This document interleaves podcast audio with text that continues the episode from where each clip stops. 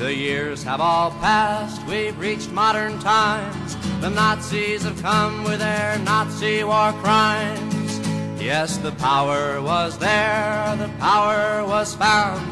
Six million people have heard that same sound, that old knock on the door, knock on the door. Here they come to take one more. Hello, and welcome to the American Writers 100 Pages at a Time podcast.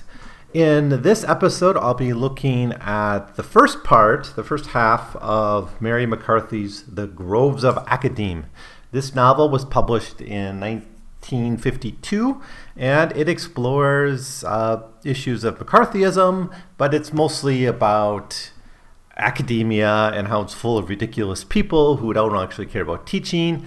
It uh, is set in a university uh, actually like a liberal arts college called Jocelyn up in New York, where no one is very interested in teaching. None of the students are quite interested in learning, and everyone is just kind of looking out for themselves and doing things in their own self interest. And it all is quite hilarious and, and quite brilliant, and it is quite a lot of fun. So I really like this novel. So I encourage you to pick it up. It it's you know, I, I think it's one of the earliest books that sort of does this. That kind of looks at academia in a very, very cynical way. That really tries to look at the gossiping nature of the faculty, their pettiness, their kind of self-centeredness, their aloofness from the students, their interest in in in kind of petty office politics rather than what they're supposed to be doing, which is academic inquiry. Um, now, all the characters here, the faculty, have academic interests. Our, uh, one of our main characters, uh, Domna, is a Russian-born professor of, of literature, of Russian, and I think French. Um, our central character, I don't know if he's our main character because Domna's kind of more of a dominant character in much of the novel, but our, our kind of the main, the character who's who's whose actions kind of precipitate the action of the novel, the protagonist, if you will, is a guy named Henry Mul- Mulcahy. And Mulcahy is a Joycean scholar, and he seems to be somewhat on the left, but his own political values are kind of second tier and opportunistically used when he, he needs to. Um, he's not really. Uh, he's not like a card carrying member of the Communist Party, although he claim to be if if the needs arise. Um, so, anyways, this is a, a, really fun novel if you if you're someone who just thinks academia is full of these types of characters, um, and I think it is in a way. I think this is true to life. Um, having gone through some of this myself, I I've met people like these characters. I've seen a lot of it. Uh, maybe it's not quite as bad as portrayed here, but there's elements of truth in all this, um, especially in kind of the self-centeredness and the pettiness and the the kind of the delusions of grandeur of many faculty that, that they hold, the feeling that what they're doing is so important when in fact it's totally, totally meaningless. I think had she set this novel in a different institution, in like a Harvard or Yale or something, it wouldn't seem quite right because, you know, although those things may exist there, you know, the students are probably, you know, more interested in being there, a little bit more academically prepared it wouldn't be quite so petty, right? This she, he picks or she, sorry, Mary McCarthy picks a, a, college that's really really small. It's it's a liberal arts school. It calls itself a progressive college, so it's trying to kind of do student centered learning and do things from the student perspective and and fulfill the student's whole being and whole life. And there's a whole chapter about the history of of this college, right? But uh, we never see anyone really doing any teaching we never see any students really that interested in teaching. We, we see um, a little bit of one-on-one interplay between faculty and students, but most of it is self-serving to the faculty member involved in it, especially Henry Mulcahy, but others too. And uh, it's just really, really quite hilarious as the story um, pans out. Um, this novel itself is set in 13 chapters. It's not very long. It, it, it's about 200 pages in the Library of America which is, um, you know, a, a, decent read, but it's not an overwhelming one. Um, but I think this is the longest work by Mary McCarthy we've read so far. The Company She Keeps was a little bit shorter, and The Oasis was, was much shorter. Speaking of The Oasis, though, I think there's some interesting parallels to this. In both, you have both novels, The Oasis and the, and the Groves of Academe, you have uh, academic culture in a way. In The Oasis, it's more like intellectuals who maybe have some connection to academia, but you don't see them at work ever, right? These are people who are going out to start this new community, but the idea of, of, of kind of political divisions and pettiness um, exists there. But in the Oasis, you had two clear factions and their conflicts were really ridiculous. And I talked about that in the last episode. In this, everyone's kind of looking out for themselves. There's really no one, even Domna, who's kind of the maybe the one likable character here, is also at the end of the day self-serving. And I think Mary McCarthy is really talking a little bit about how academia really is sort of a dead end of of anything. Um, there's a there's scenes towards the end that I really want to get to, and I'll talk about mostly in the next episode. But I can't help but bring it up now, and that is where they they actually meet, uh, like a they have a poetry conference, and a big deal is made of this poetry conference. And again, they can't get anyone famous; they get like second tier poets, and that that's kind of funny. But one guy who comes is like a proletarian poet, like someone who really was a communist and really of the communist movement, and and you see kind of more of a grassroots perspective, but it's totally aloof from any of these characters, and it's and the only thing that really matters is what uh, how he might make the school look bad because of decisions that were made earlier by some of our characters. And we'll get into that, but that's the closest we get. I think it's the closest up to date in a Mary McCarthy's work for a true proletarian kind of voice in one of her works. She really is looking at the world through this middle class lens in all the novels, and that's true even in The Charmed Life, the fourth novel I'm going to be looking at in this series. So, um, but I think Mary McCarthy, although she's kind of studying and engaged in understanding that world, she's very much prone to ridicule it and satirize it and, and look, make it look quite ridiculous. Uh, the politics here are personal politics at the end, all of it. There's nothing here, no matter how much over, the overhanging of this might be communism and the McCarthy movement, everything is for personal self interest. Even the president, who is trying to uphold the values of this liberal college, is only interested in his own career and his own reputation and all that. So, um, in all that, I think this is a very, very devastating account of, of just the way academics function and the way universities work. If you're one of those people who, who cringes when you hear about the you know faculty getting lifelong ten- tenure and and you know the, those kinds of stories, I think that's a bit overblown.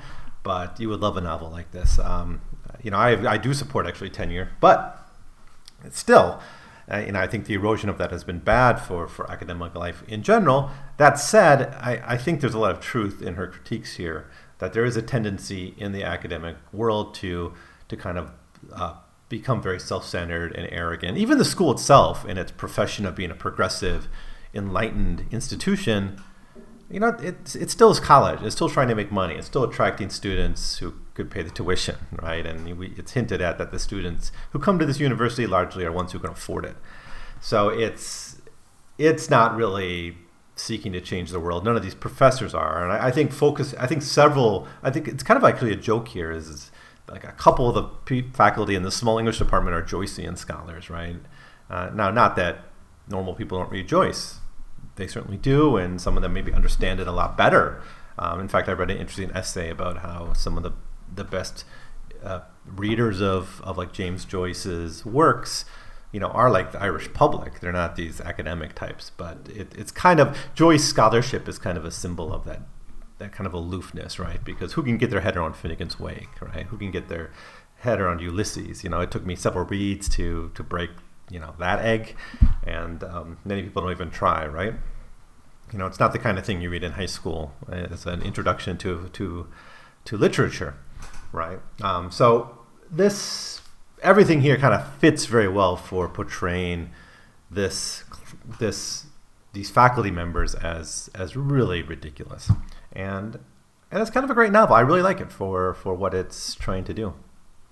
So anyways let's jump into a little bit of the content of this of this novel at least for the first half of it and, and talk a little bit more about what i've observed in it although I, I think i laid out the the key points it's it's not making any broad themes it's not doing anything very bold. It's just a satirization of something that that I think is quite real. And and Mary McCarthy herself, you know, kind of had this experience. Um, she taught at Bard, and I think she taught literature at Bard College, and she kind of associates this Jocelyn College with with Bard. I think they're they're kind of seen as akin. So she's she's drawing her stories from life, as she does in all her novels up to this point are, are somewhat drawn from life. Um, certainly, the company she keeps, we we see a lot of. The main character kind of is a stand-in for Mary McCarthy. The Oasis, we have her directly satirizing people directly from her life, including former lovers and things. Uh, so that that kind of trend continues in in this novel. Okay, anyways, chapter one is called An Unexpected Letter. And we're introduced to Henry Mulcahy, who is, I mean, he's just a bad professor. I mean, from right away, from the first page almost, we get a sense that he's a bad professor. The first sense, the first evidence of this is that his one year uh, contract is not being renewed. And he's, he gets the letter, I think it's I think it's before Christmas, so he's getting in front, you know, right away after he you know, he hasn't been there that long. It's a one year contract. Then he's getting word it's not renewed, right? This is a common thing for many professors these days, right? Who are visiting professorships and things like that, or, or short contracts. That's just a factor of academic life now. Now, as we learn later on, Henry Mulcahy has really couldn't find any other work because he's not that good. And that's why he takes this job for just a year contract. But he got this this basic letter saying we're not going to renew you next year. Um, and he immediately, of course, focuses energy on how to fight this and how to keep his job and, and how to stick it to the, the dean or the president of the college who has has made this unfortunate decision to to fire him. Um, he takes it, it, it's all about his personal desires, right? And he starts to draw in right very early on students to his cause by trying to elicit their sympathies, trying to get other faculty members involved trying to elicit their sympathy. But I'm getting ahead of myself here. And almost without saying, he takes it personally. Quote, For the truth was, as Mulcahy had to acknowledge, pacing up and down his small office, that in spite of all the evidence he had been given of the president's unremitting hatred, he found himself hurt by the letter, wounded, to be honest, not only in his amour propre, but in some tenderer place in that sense of contract between men that transcends personal animosities and factional differences, that holds the man distinct from the deed and maintains even in the fiercest opposition the dream of final agreement and concord. End quote. Uh, obviously, this is not what happens in academia. There's no such honor, uh, not even kind of an honor among thieves. And in academia, it's a pretty brutal world in many ways. And uh, him taking it personally, I think, is is also a level of satirization here because you know, it, it turns out it's kind of a business decision. I mean, Mulcahy was a bad professor. He didn't have any students, and the school couldn't really afford to keep this kind of waste of space around. You know, and it was only a one-year contract to begin with. But he takes it personally. It's a personal affront to him, right? The, this idea of, of somehow the, the professor being a, a grandiose figure, you know, that's elevated above above the others, and the regular rules of the market somehow aren't going to apply to them. Um, you know, he he does do work, and we get a little bit of his background in that he he is capable of doing some academic research, but not that much, right? He's more interested in literature, and he teaches a little bit of it. He, he, we don't get a sense of him being a great professor in the sense of producing any great works of literature, not even on on James Joyce. Um, so he thinks through what to do, and then basically the choice he has at this point is does he go quietly or does he put up a fight? And of course he's going to put up a fight. Of course he's going to confront the administration. Of course he's going to get revenge on this on the, the president on the president of the school. That principal's name Maynard uh, Maynard Hoar, H O A R. Um, a bit of an unfortunate name there.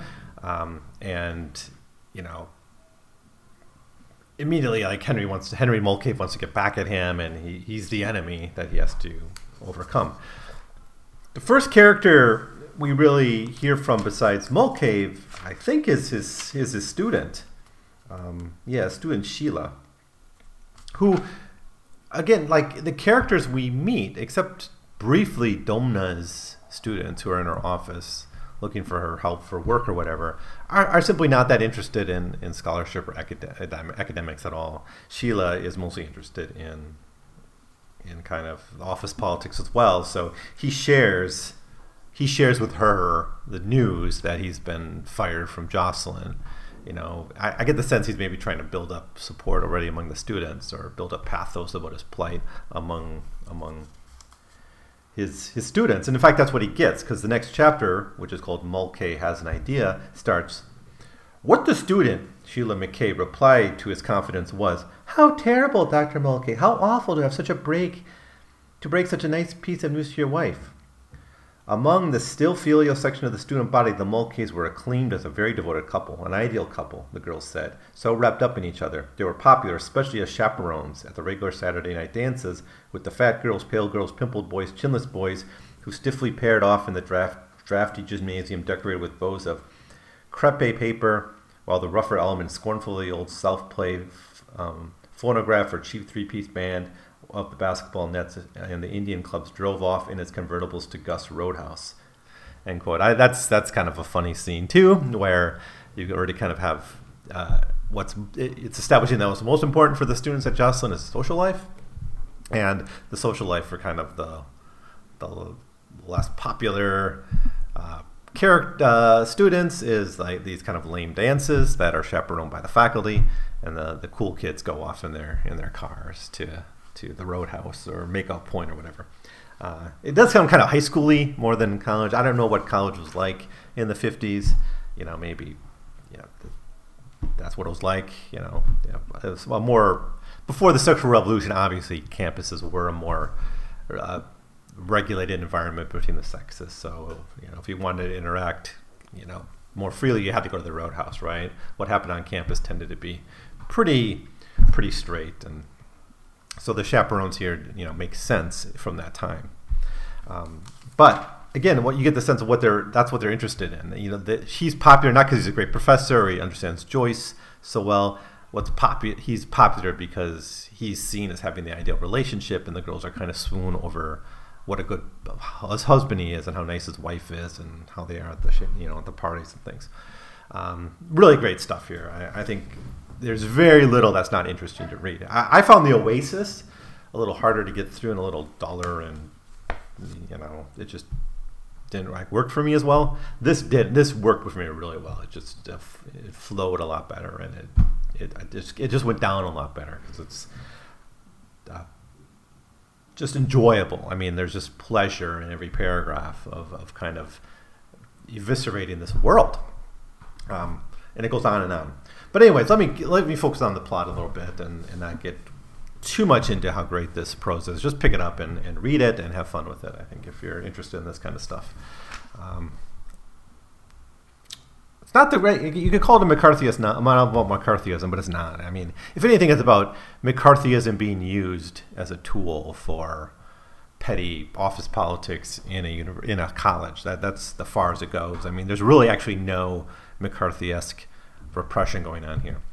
But anyways, Mulcahy's idea, he has essentially two ideas that are kind of joined together of how he's going to fight this dismissal, this failure to not even a dismissal. He's just his one-year contract's not being renewed, right? It's it's not even a, a straight-up firing, right? And I know that's sometimes used by universities. They give you a two, one, two-year, three-year year contract, and then they don't fire you at the end of it. They just don't renew your contract if they if you didn't fit or they didn't like you or whatever.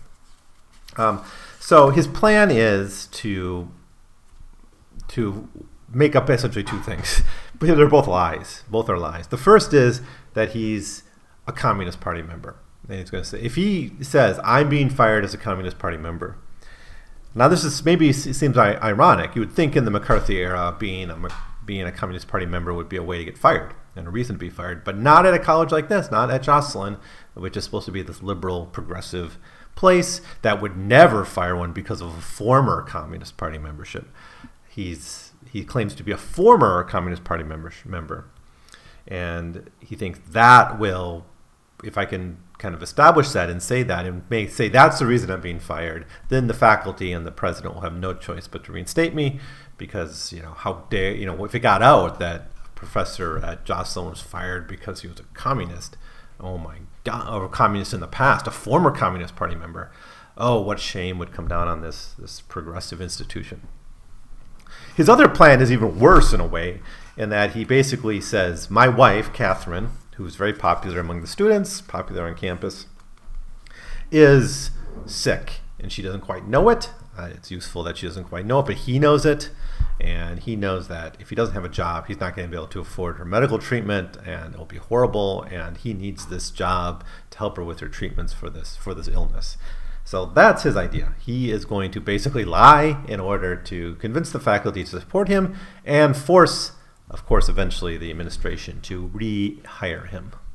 Now, there's a really interesting element of this in that Mulcahy has to almost convince himself that this is true. He has to make these lies truth on some level for it to be believable, or, or just shows you how easily these these kind of faculty members delude themselves that they're doing the right thing, even though they're clearly um, really, really bad.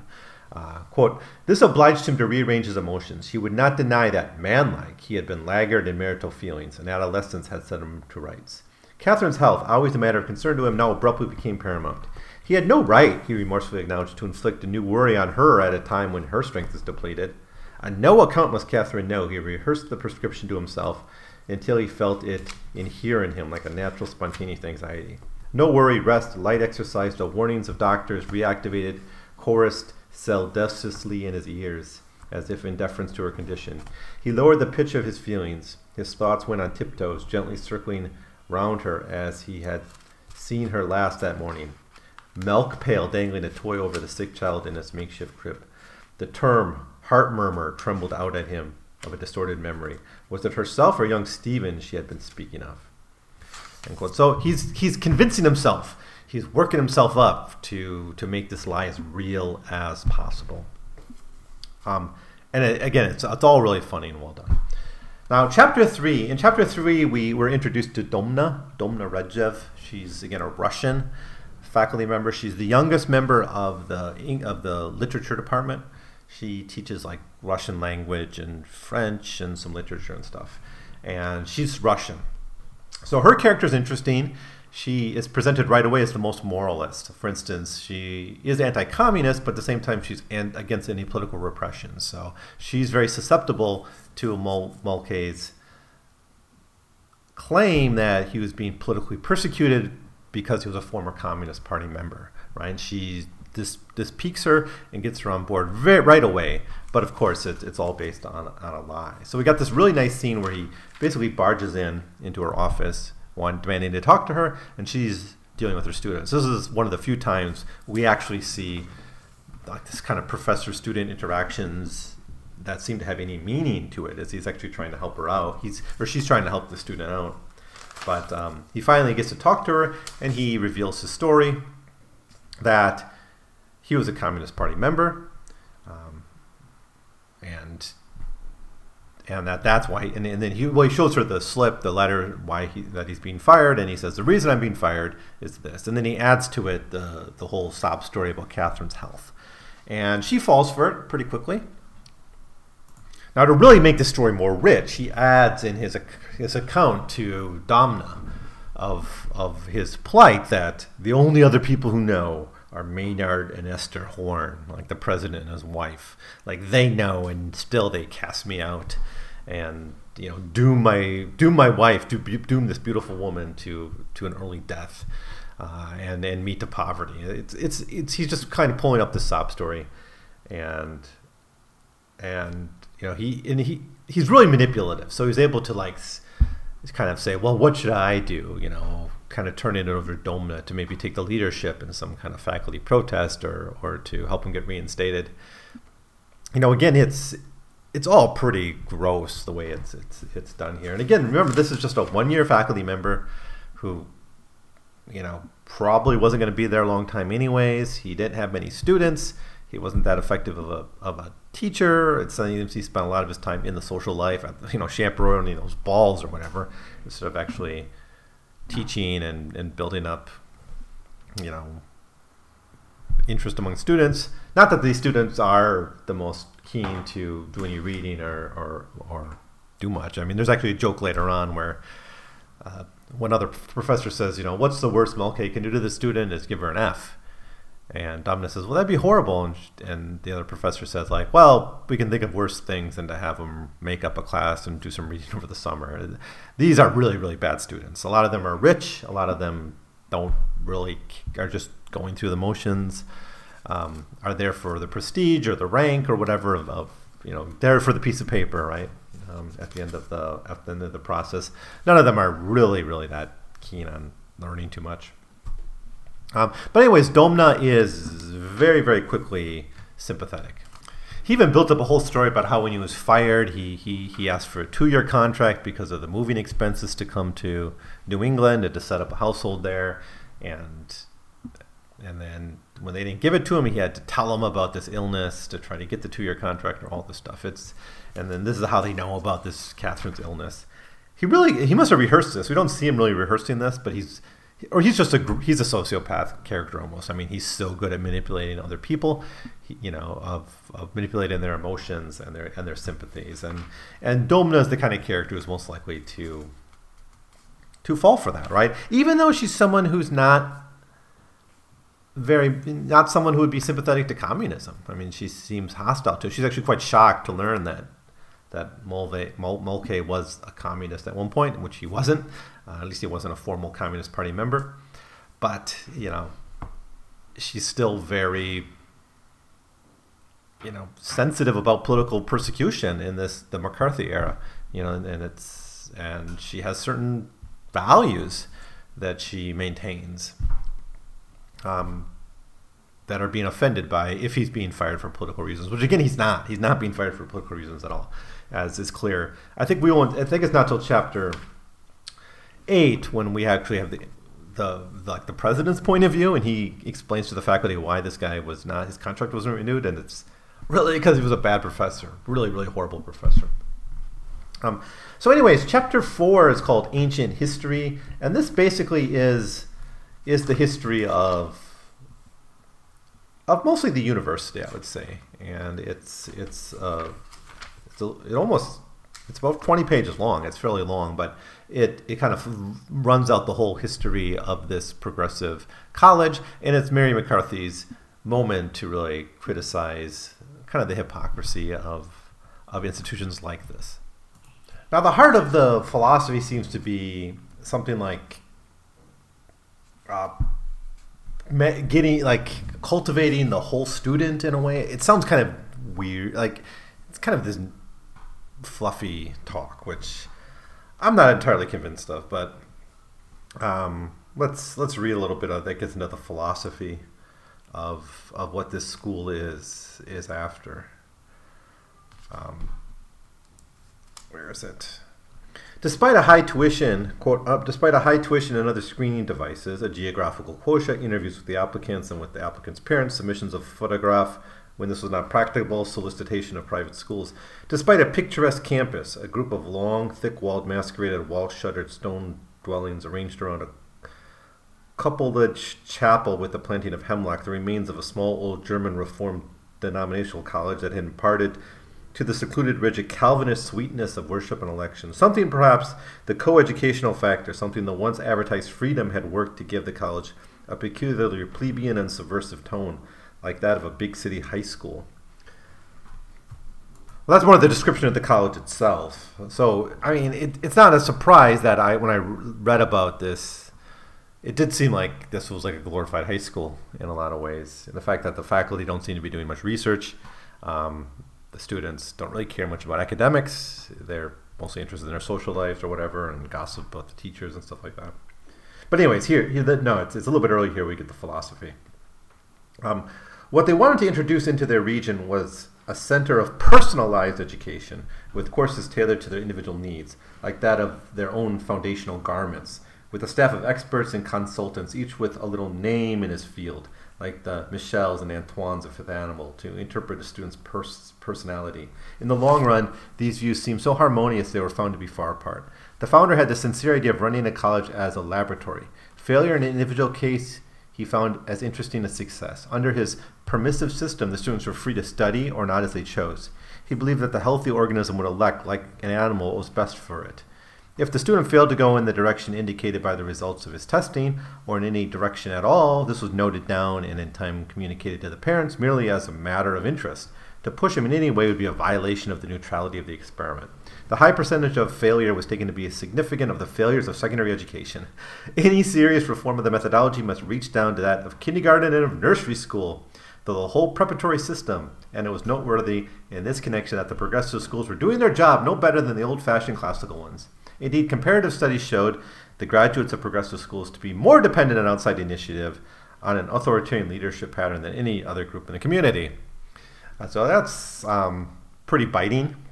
I think that said, I mean, I personally am sympathetic to the unschooling mode.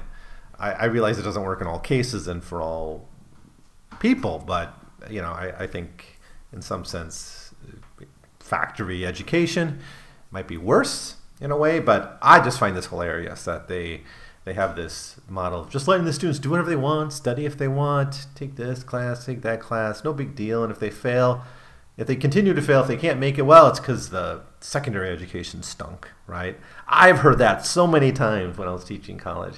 You know, you know that the problem st- the problem with students these days is the high schools are horrible, right? Not the reason they can't write or cite a source or do any of these things. It's, it's not because we're not teaching them properly. It's because they don't come in prop, you know, well prepared enough. And, and it seems Jocelyn had that same philosophy. Of course, there's a we were told at the same time that it's high tuition, so only rich parents who these are kids who probably aren't going to be wanting for much in life anyways. They're probably going to get good jobs to their connections as long as they get that piece of paper. So it's it's kind of a game. It doesn't matter. Nothing here really matters, and you don't get a sense that it's it's that important. Um, and yeah, it's a it's a pretty biting critique of this of this this university. And yeah, Mary McCarthy spends a lot of time dwelling on this philosophy and its failures and its shallowness. All right, um, I think I think I'm almost done with my comments for the first half of this novel. I just want to say a little bit about chapters five and six. Um, basically, uh, chapter five is called In Camera, and Chapter six is called uh, what's it called? Lucubrations. And these two together are mostly about the rest of the faculty in the English department and or the literature department and how they come to know about this case. Um, so um, Howard Furness is the, the, the head of the literature department here, so he's of course got a keen interest in this, and he's he's going to be the one who they're going to want to speak up for Mulcahy as as they kind of organize to to get him to keep his job. Um, but yeah, these two chapters basically are about how Domna, you know, or Mulcahy uses Domna to actually get the faculty to begin to to side with him, and it's actually kind of interesting because um, although many seem sympathetic to him, at the same time, many faculty members are kind of aloof to it or a little bit disinterested, or you know, a lot of them comment that he's not that good of a professor, that he doesn't really do all his paperwork. And then Domna says, well, who does do all the paperwork? We all fall off, you know, make mistakes here and there, but, you know, he shouldn't be fired for it. Um, and they all kind of have their their perspectives on that, and some are more honorable about it than others. And I think there's two characters in particular who seem to be the strongest who kind of seem to have moral reservations about the firing and, and really want to stand up for him. And that's that's Domna, of course, and then another professor um, named Alma, and she, and she's she's the one who goes so far as to even threaten to f- quit, to resign if if Mulcahy's contract is not renewed. Now, Domna sort of sums up her feeling um, this way. Um, Many factors, quote, many factors are involved in a decision to let an employee go. Professional competence, the so called personal equation, the employee's needs and future prospects, and finally, what one may, might name the exemplary efforts of such a decision. If Maynard lets Henry go, how many other college presidents, seeing what Maynard as a professional progressive has done, will cease to find any qualms about proceeding against their own communists, ex communist, quasi communists? This isn't a permanent situation in which to be a communist will guarantee internal carte blanche to teach and conduct oneself as one please, but an emergency in which any individual weakening of principle is likely to produce a landslide.